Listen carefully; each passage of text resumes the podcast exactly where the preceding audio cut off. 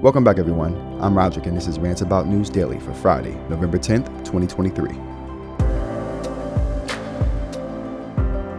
There's a planned daily four hour pause in the fighting in Gaza for the next three days. Euronews reports that the Israeli army has agreed to observe breaks for a few hours each day in the north of the Gaza Strip to allow Palestinian civilians to flee. These breaks of four hours in certain areas of the north of the Gaza Strip will be announced three hours in advance, said White House spokesman John Kirby. He also said Washington has received assurance that there would be no military operations in these areas for the duration of the pause. Israel wants to make it clear that this is not a ceasefire. Manchin retiring from the Senate. CNN reports that West Virginia Senator Joe Manchin announced he won't be running for re election. After 13 years of service, Manchin declared that he had done everything he set out to do in his state, opting now to travel the country. Many speculate that this means he will play a role in the presidential election in some capacity. This also means that the most popular Democrat in West Virginia, which is seen to be a red state, is out, which opens the door for the vacancy to be taken up by a Republican. Envelopes with fentanyl and other substances were sent to several election offices.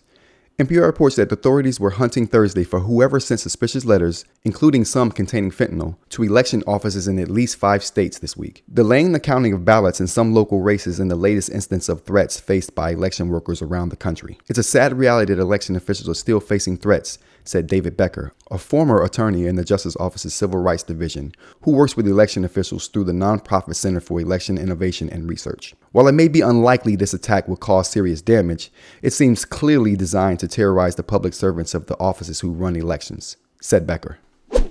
President Biden is set to meet with Xi Jinping in California next week.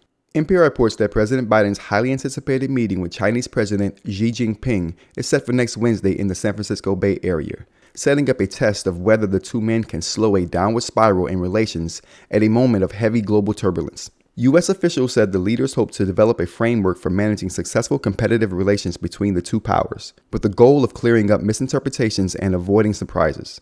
Though the list of issues expected to arise in the talks is long, officials said Biden's aides were entering the summit with realistic expectations and don't anticipate a long list of outcomes afterward. The list of topics include restoring military to military communications between the two countries, the conflicts in Israel and Ukraine, areas of potential cooperation like climate change and countering narcotics trafficking, and military escalations in the South China Sea, more specifically around Taiwan.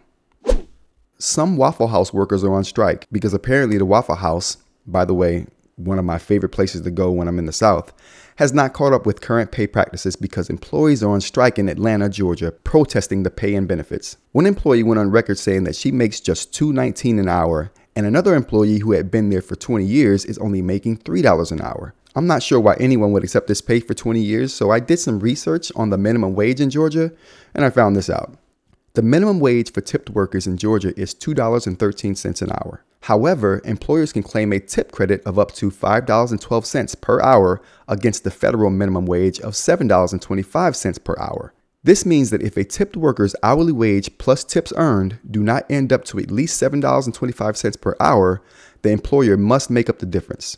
So, assuming that the Waffle House has applied for that credit for their employees and are actually passing that along because it could just as well be pocketed by the company, employees shouldn't be making $2.13 an hour. I'm going to keep an eye on this one. On Monday, the New York Times released a report on Kanye West and the Adidas deal. There was a lot happening behind closed doors, so if you have the time, check it out. But be warned, it's some shocking things in there. okay, everyone. That's the show for today. I hope you got some value for your time and that you join me back here again on Monday. All right, until then, take care.